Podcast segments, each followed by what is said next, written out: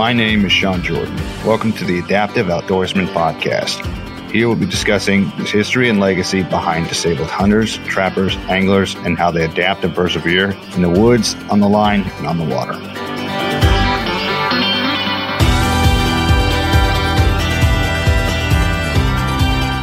Welcome to the Adaptive Outdoorsman Podcast. My name is Sean Jordan.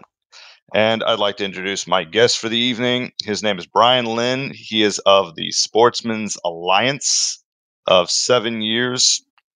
And did you, uh, what is your position in the Sportsman's Alliance? Yeah, I'm the vice president of marketing and communications. So yeah, I've been there for about, like you said, seven years. Uh, as an organization, we've been around for about forty years, started in the seventies, uh, late seventies, when the animal rights movement tried to come into Ohio and end trapping through a ballot initiative, and a bunch of businessmen, wildlife professionals, and everybody got together and created the resistance and uh, defeated the ballot initiative. And then they went back to their day jobs, and yeah. Some other states started getting attacked. And so they were calling, asking how to, how to defend against this. And the guys quickly saw there was a need. So they created the, what is today the Sportsman's Alliance. Back then it was the Legislative Fund of America. Mm-hmm. And so, uh, yeah, that was the genesis of it, was a ballot initiative in the seventies. And so since then we've been protecting hunting, fishing, and trapping in all fifty state legislatures at the ballot box, and then uh, in state and federal court. Now, how many victories have you guys had over the years? Oh, dear God, I, I, I don't even know. Like, I mean, we get hundreds and hundreds of bills every year. And uh, so we fight those. We're in court cases, ballot initiatives. I mean, it's, oh, I don't know. I know our victory rate is like eighty, ninety percent when we engage. So, uh, you know. Yeah, I was, I was wondering about that when you said, when I was saying that about the victory versus the uh, failure. And it's not really a failure. It's court win. They win in some areas and we win in the other areas. Yep. Yeah. And a lot of it is dependent on the state and, you know, on a ballot initiative of the state and how rules around ballots are set up and kind of your markets, because it's all about uh, getting votes as well as raising money. So it's mm-hmm. with a ballot initiative, it's pretty much whichever side can raise the most money and can buy the most airtime as you get closer to election day is the one who wins. And yeah. That's where we're at a severe disadvantage. I mean, the Humane Society of the United States has a two hundred million dollars a year budget. There's nobody in the outdoors with that kind of money. So they can drop two, three, four, five million on a ballot initiative and buy as much airtime as they want. They have a whole media machine. Nobody in the outdoors has that kind of funding. So we really have to scrape at the grassroots level to fundraise and defend it. Wow. Yeah, I'll be surprised. I would thought one of Donald Trump's kids, uh, Trump Junior, would at least put more money down or started some sort of a fund account. Well, I mean, it, it's all state based, right? So, and you never yeah. know where they're going to strike, and it may uh, go. I think the last one we had was twenty sixteen in Montana. And so we haven't had one, but now things are setting up to look like Colorado's on the line. Arizona's back on the line. They started one two years ago in Arizona to ban yeah. online hunting. And then the rules around their signature gathering changed. And so that presented a hurdle. And then their C E O at the Humane Society got caught up in the Me Too movement. Ooh. And so they parted ways with him, and they had to, they suspe- suspended, suspended the uh, ballot initiative. They still have the third party entity that they created down there, and they still have half a million dollars in the bank down there no, that they can Lord. use anytime. So Colorado, I mean, they've been attacking there for a long time. We've known for a while that it's going to be Arizona or Colorado. They went with Arizona, kind of hit a wall. Now, Colorado, they've tried the legislation. They've tried going through the regulation process. The next step is uh, probably either a lawsuit or or a ballot initiative. Trying to tie it up in either litigation or literally yep. change it via vote. Yep. Wow. They are resourceful. And I'm like, no, don't do that. I still haven't gotten a mountain lion yet. Yeah. They're, they're going after it hard this time. I mean, that's what we're seeing in the West. It's all predator management. You know, this session and cycle is uh, Washington State, California, Colorado, Arizona. That was all predator management. Uh, bears in uh, in Washington and California, mountain lions, bobcats in Colorado and Arizona, and some bears Why? in Arizona too. Why are they going after the predators first? Because they're the apex predator. It's kind of like the bigger the eye and the longer the eyelash, the greater the outrage. And these are animals that you see in Disney movies, right? So people can relate to them. So you go after those. It present. It's, it's a good argument. They can identify with it. Uh, you know, they, they can paint a picture that it's just trophy hunting. Nah. But then beyond that, even deeper beyond that, if they can get that stuff banned and there's no hunting, those predators continue to, uh, you know, grow in numbers, right? Their population yeah. grows. What happens when they grow? What do they eat? Deer. Yep. So when mm. the, the ungulate population gets hit, deer, elk, whatever it is, gets hit and starts to drop, then fish and game agencies have no choice but to lower the number of tags that are available to hunters, because we hunt mm-hmm. the surplus. Oh, yeah. And so as they do that, they can remove hunters from the from the model, from the North American model. You do that, now the funding source is breaking up and drying up. Pretty soon the model starts to collapse. And that's their idea, is they want to go with, it's called rewilding, where they put the predators back in and take man out of the equation, under the guise that everything balances itself, nature balances itself, which is the biggest myth out there. That doesn't happen. It's oh, yeah. boom and bust cycles, the habitat, the prey species, and it all goes from there. Oh, I know. It's stupid, because I've seen stuff like that. And then eventually predators start moving in on yeah. domestic territory, cattle and everything. Yep. And the state has to pay for it then, versus the licenses and fees yep. actually paying for it, or somebody actually buying a tag and actually going out there and doing it themselves. Yeah. Yeah, I mean, these the, the predators aren't going to starve to death. So when the uh, ungulate populations drop, they're looking for an easy meal. And that's going to be cattle, whether it's sheep or or cattle or whatever. I mean, mountain lions love llamas and goats. Uh, so, you know, they're going to eat those. They're going to eat your cats, your dogs, whatever, your kids, yeah, whatever they I've find. Seen, I mean, they're predators. Yeah, I've seen a video. It was, I think it was in Montana or Wyoming. Middle of winter, a dog was barking. I think it was a pack of four or five wolves walked up, and that dog became dinner. Yeah, yeah, yep, yeah. There's a lot of stuff out there, and bears moving into the, I mean, into the cities. You know, yeah. I mean, Boulder, Colorado, this week had uh, somebody had a mountain lion under, under their porch in Boulder. You know? I think I saw that. Yeah, California, they had, uh, you know, everybody saw the the bear walking across the woman's uh, fence and fighting with their dogs, and she ran out there and pushed it off, off the fence, off the brick fence, you know, and that's in town. So yeah, it's, it's out of control a little bit. And the problem is they need to do, fix it so that people can actually go in there and actually scare these animals away. I mean, they're neophobes to begin with. So when hunters get involved, they get a lot more sketchy around people, because they've been taught that thing can kill me. Yeah. Yeah. No. Yeah. There's a negative consequence. You know, I mean, actually I have a buddy here in Washington State who's doing a uh, mountain lion study on, on hazing and, and hounds and the sounds of people and hounds, and trying to condition them, you know, to negative reinforcement, and seeing if they get further and further away after each negative reinforcement. And they have been, you know, and so you, one, you have the hazing part where they, you know, consider man bad. Bad things mm-hmm. happen, you know, and, and dogs, you know, they, they associate that with a bad experience. That's one thing. But the other side is we're keeping them in balance with the available prey species, which are then kept, which is then kept in balance with the habitat. We manage from the ground up.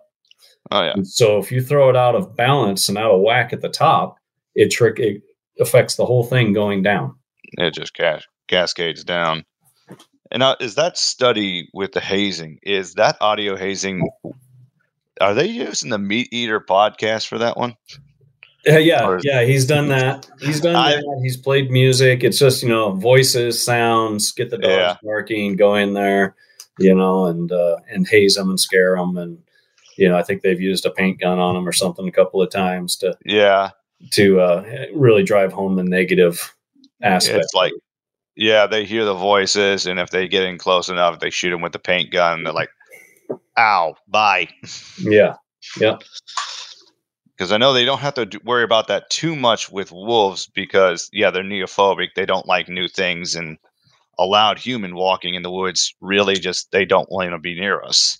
Yeah, yeah. But, I mean, then you get into the whole where they say you need flagging and we need range riders, and we can get along with the wolf. We can just put flagging up around our properties, and they won't come in and eat the cattle. And it's like, well, at first they won't, but when they sit there and they watch the flagging for a couple Not of weeks and anything. Realize that they get closer and closer and nothing's happening, pretty soon they're just going to walk under it. I mean, yeah, an electric, an electric fence can only work so much too. Cause oh, yeah, yeah I mean, they learn where's, yeah, they also learn where the weak point is because we all know dogs. I mean, they'll get out of a fence one way or another. Yeah. Yeah. And I mean, you're talking huge properties. You're talking also public land grazing stuff. Uh, so you can't even put electric fences or stuff up if you're, oh, no. if yep. you're in public land grazing, you know. And the the only way to slow them down is to make them understand this cattle, and it's got to be a lethal response. Right. Sometime with cattle is, oh crap, my buddy just died. I'm back. I leave. Yeah. Well, I mean, they, they don't even think that way. They're just thinking, you know, cause and effect. And if you don't kill them, it's yeah. not like they're going to learn. Oh, hey. You know, Steven was killed uh, last week when we went over there by those cows. No, it's like if it doesn't happen relatively quickly during that, you know, just like you're training your dog, you have a couple of seconds to make a correction or praise for the dog mm-hmm. to connect the two events. You, yeah, shoot a wolf, you shoot some wolves a week or two weeks after they ate a cow. They don't connect that they're getting shot because they ate the cow. They're just getting shot. Yeah. Um, but the pups will learn that prey is, you know, they will learn, uh, learn behavior that, oh, cattle is a good prey source. You know, mm-hmm. so if they're taught that, that whole pack is going to end up seeing livestock as prey. You remember the uh, movie with Val Kilmer? It was about the two lions. Oh, yeah, yeah. Ghost of Darkness? Yes. Yeah. Uh, I remember reading an article about them recently. It was, they did a C T scan on the one of the lions. They found he had a s- abscess in one of his main uh, canine teeth, so he couldn't bri- bite down on the prey animal species that yeah. he actually was normally going to. So he started attacking humans because softer skin, easier to chew on, yeah, less nimble, to catch. And the other lion, it's monkey see, monkey do. It literally said, well, hey, I don't have to try as hard. I'm going to join him. Yeah. Yeah. Survival of the fittest doesn't mean you're the strongest. It means you're the smartest. You know yep, when to and, fight and how to feed, how to pass yep, down your genes. Yep. And if you don't want that tooth to hurt, you're going to go for the se- soft ones. Yep. Yep. It made sense. It makes sense when you think about that. I mean, they all, all animals are going to learn. So, yeah. And I, I actually want to do bred- predator hunting. I It's on the bucket list. Definitely. Definitely. Uh, that, yeah, that's what they're going after. That's what oh. they're, they're going after is predators. Yeah. Well, here's hoping uh, you guys and all the other groups that are around can fight them off a lot. Because I know uh, a guy I just recently interviewed, he uh, had, was born with spinal bifida, and he was up in the upper pit. Upper Peninsula of Michigan, and he bra- bagged his first black bear up there, and that was a fun one from what I could tell. First they were using a track chair and couldn't get through the dense vegetation. They were hunting with dogs. Man, it's thick up there. Oh yeah, they were hunting with dogs. It was over a mile away, and they ended up having to carry them on their backs yeah through the woods, and he had to one arm the shot because his bipod couldn't reach up to the bear from where he was mounted. Oh, geez. So, but yeah, that was an astronomical story, and I cannot wait to put that on. Yeah, yeah, my podcast comes out bi-weekly, so okay. Well, hopefully in the future I can start pumping them out weekly, but for now, yeah. So, what bills do you see are would affect disabled hunters the most? Uh, that's hard to say. I mean, it's it really, I mean, I, I've known a couple of different disabled hunters, and they pretty much have done everything I've done, you know, whether that's elk hunting or, or mm. predator hunting, um, you know, falcons, whatever. But, uh, you know, so it kind of the, the way we see it is it, it really doesn't matter. Disabled, yeah. Not disabled, bow hunter, you know, uh, rifle hunter, predator hunter, big game hunter, whatever, they're out to stop it all. And yeah, they only have to win one battle and, and they move the needle, right? Oh yeah. We have to win every single battle or else we lose something we have. And once it's gone, it's gone. Like, we're not getting it back. Oh, you, there's no fighting back to try and no, take right. it back. Not, not really. I mean, sometimes you can, if it's done through the legislative stuff, but it's usually a fight.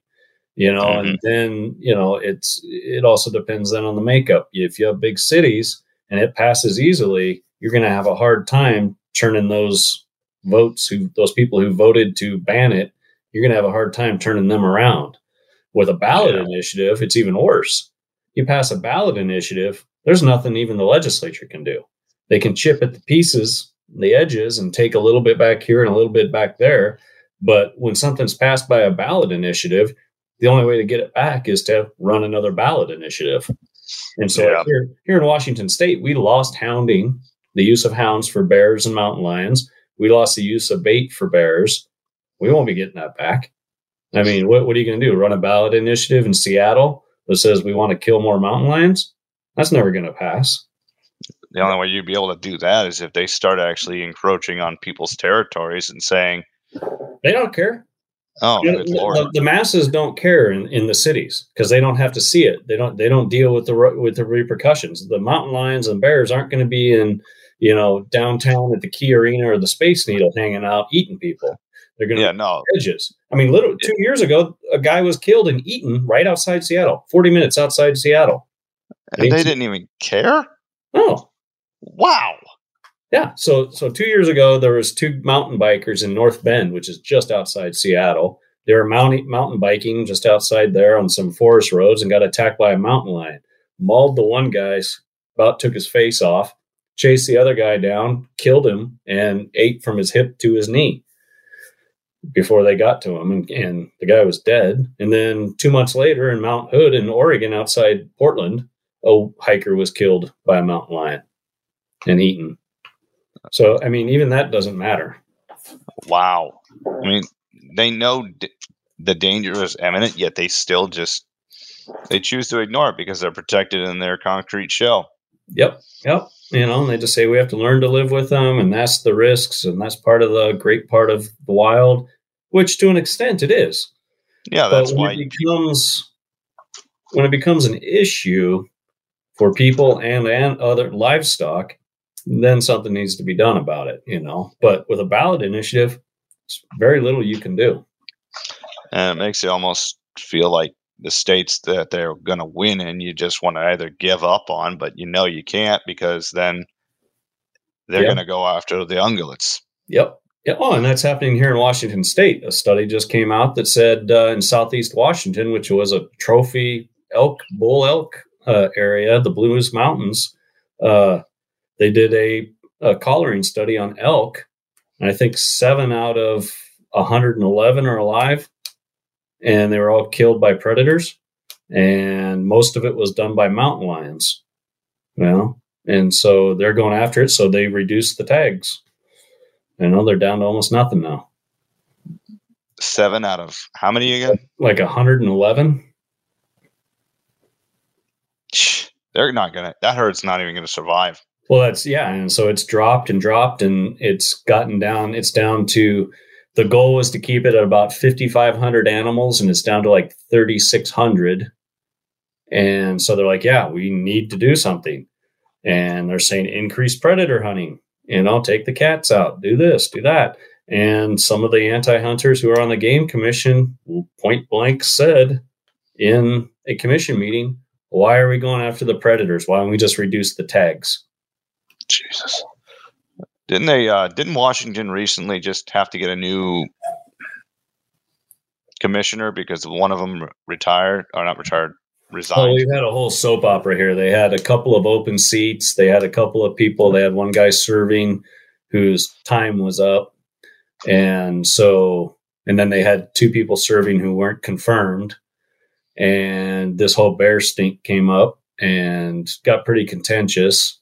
And one of the two people who weren't confirmed resigned. So then there was three open seats or two open seats and then one who wasn't confirmed or one whose time was up. And so then they just appointed three new commissioners and have confirmed a bunch of them. And so, yeah.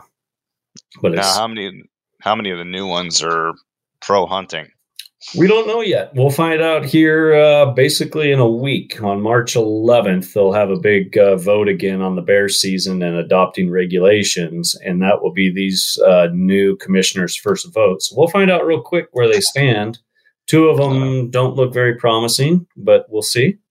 And one of them is up in the air. We'll see. Yeah, here's hoping.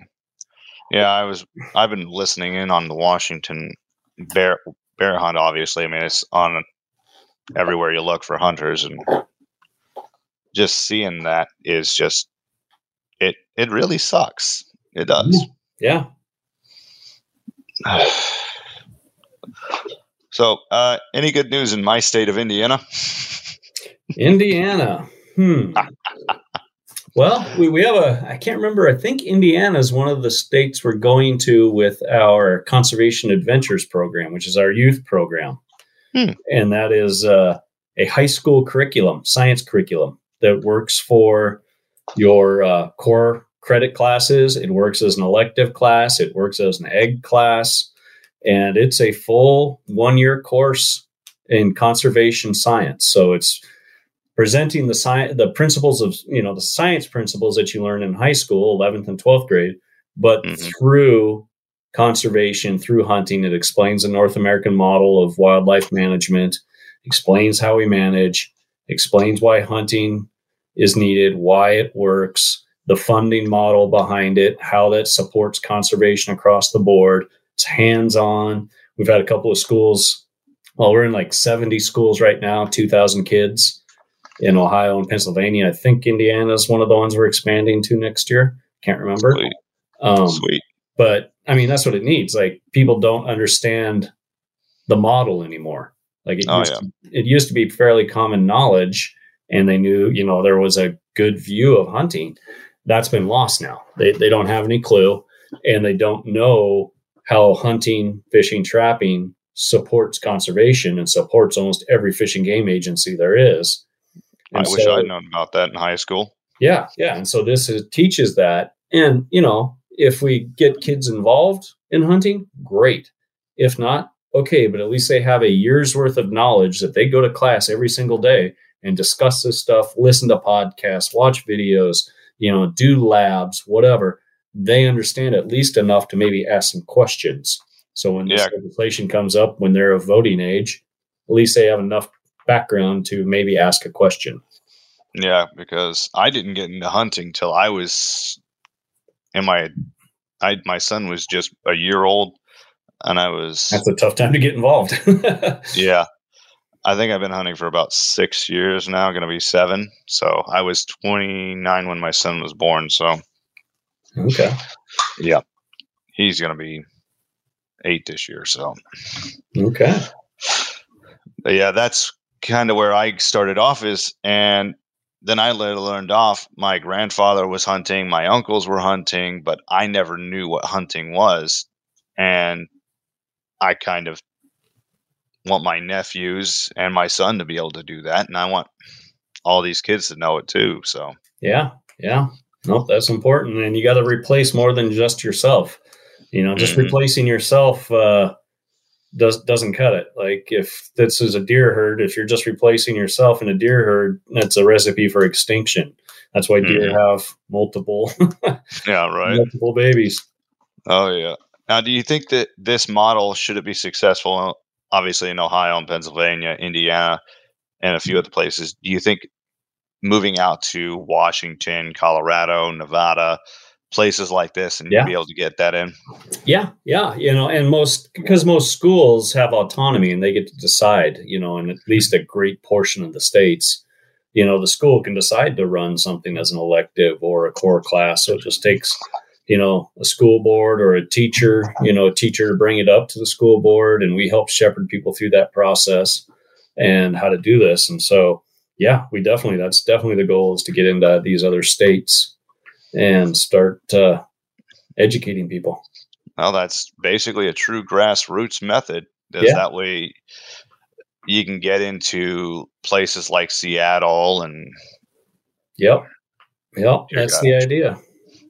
Yeah. I was trying to think of other city names and it just went complete blank. Well, it's the I five corridor. It goes all the way from Bellingham to Seattle, Tacoma, Olympia, right down to uh, San Jose and San Francisco, to L A, to San Diego. And that I five corridor for the entire Washington, Oregon, California runs everything.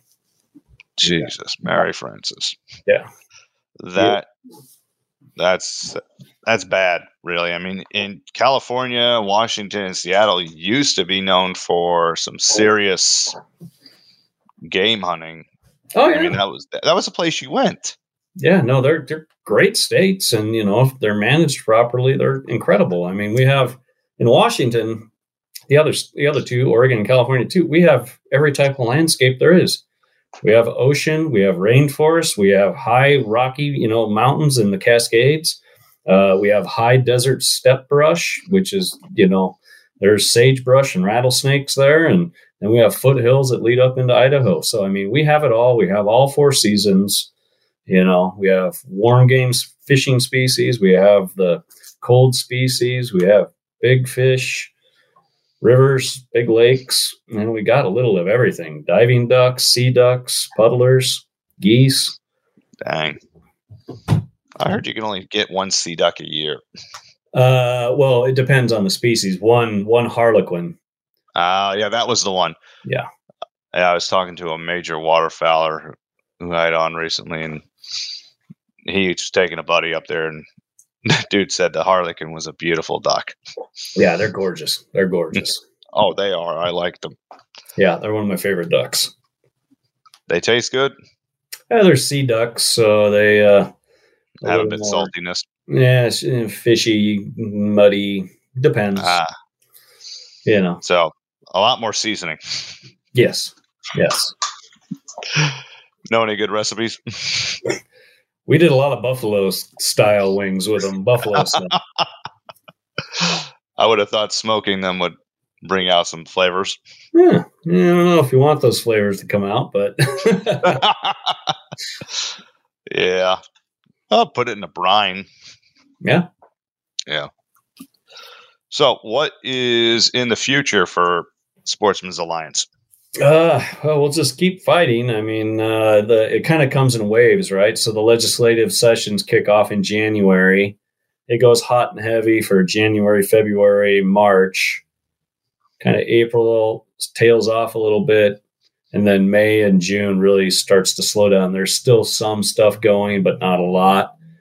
You get into the summer months, especially this year, because you're in a uh, midterm year. So mm-hmm. everybody's going to be trying to go back and get reelected and stuff if they're up for it.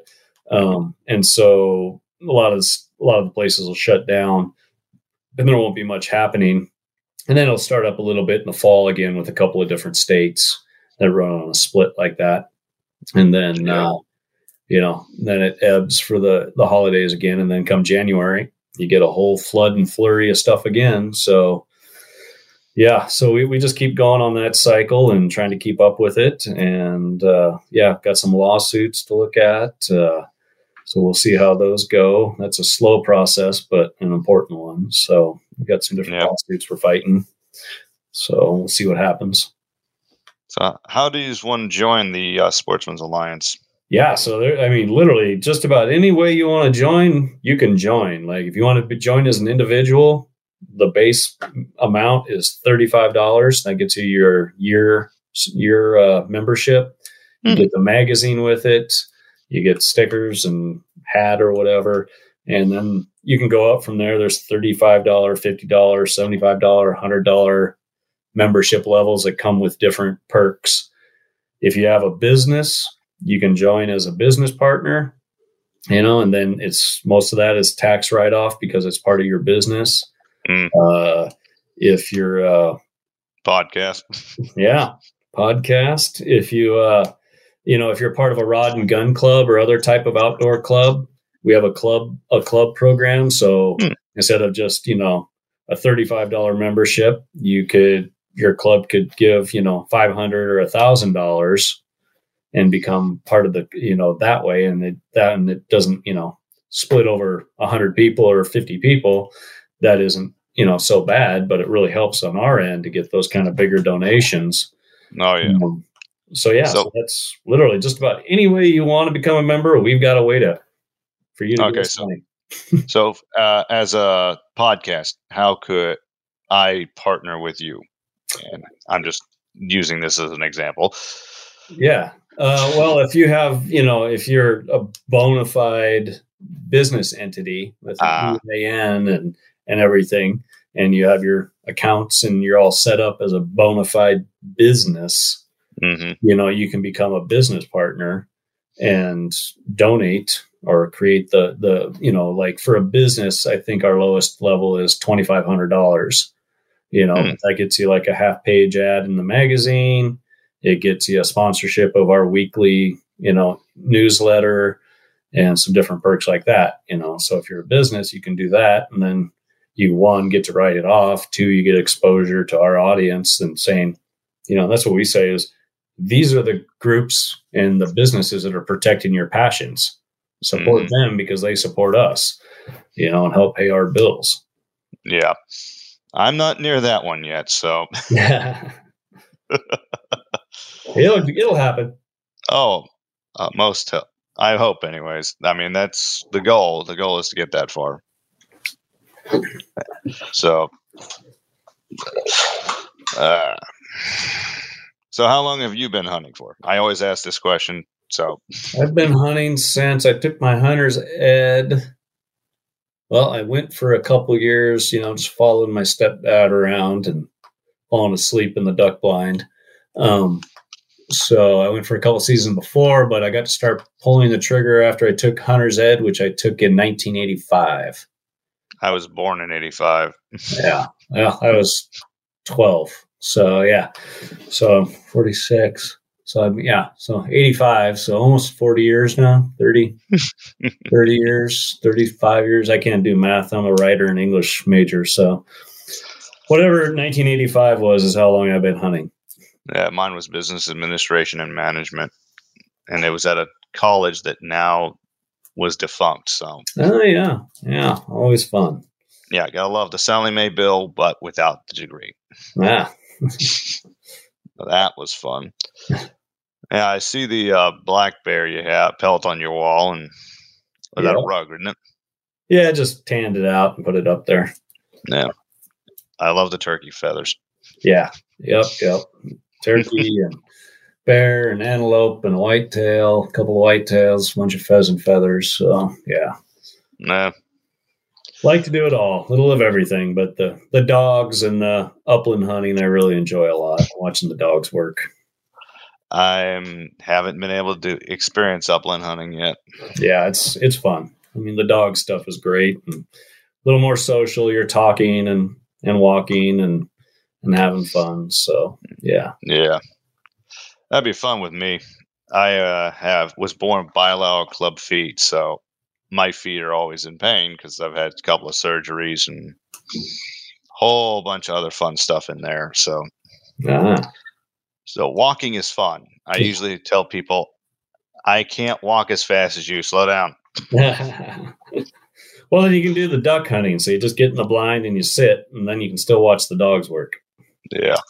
I'd like to get an e-bike to go on one of those hunt, long hunts or whatnot. That way everybody else is walking. I'm just running along. Yeah. Yeah. They're kind of cool. Yeah. Well, uh, thank you for coming on and talking about the conservation that work that you guys do at Sportsman's Alliance, and just going down a few rabbit holes with me tonight.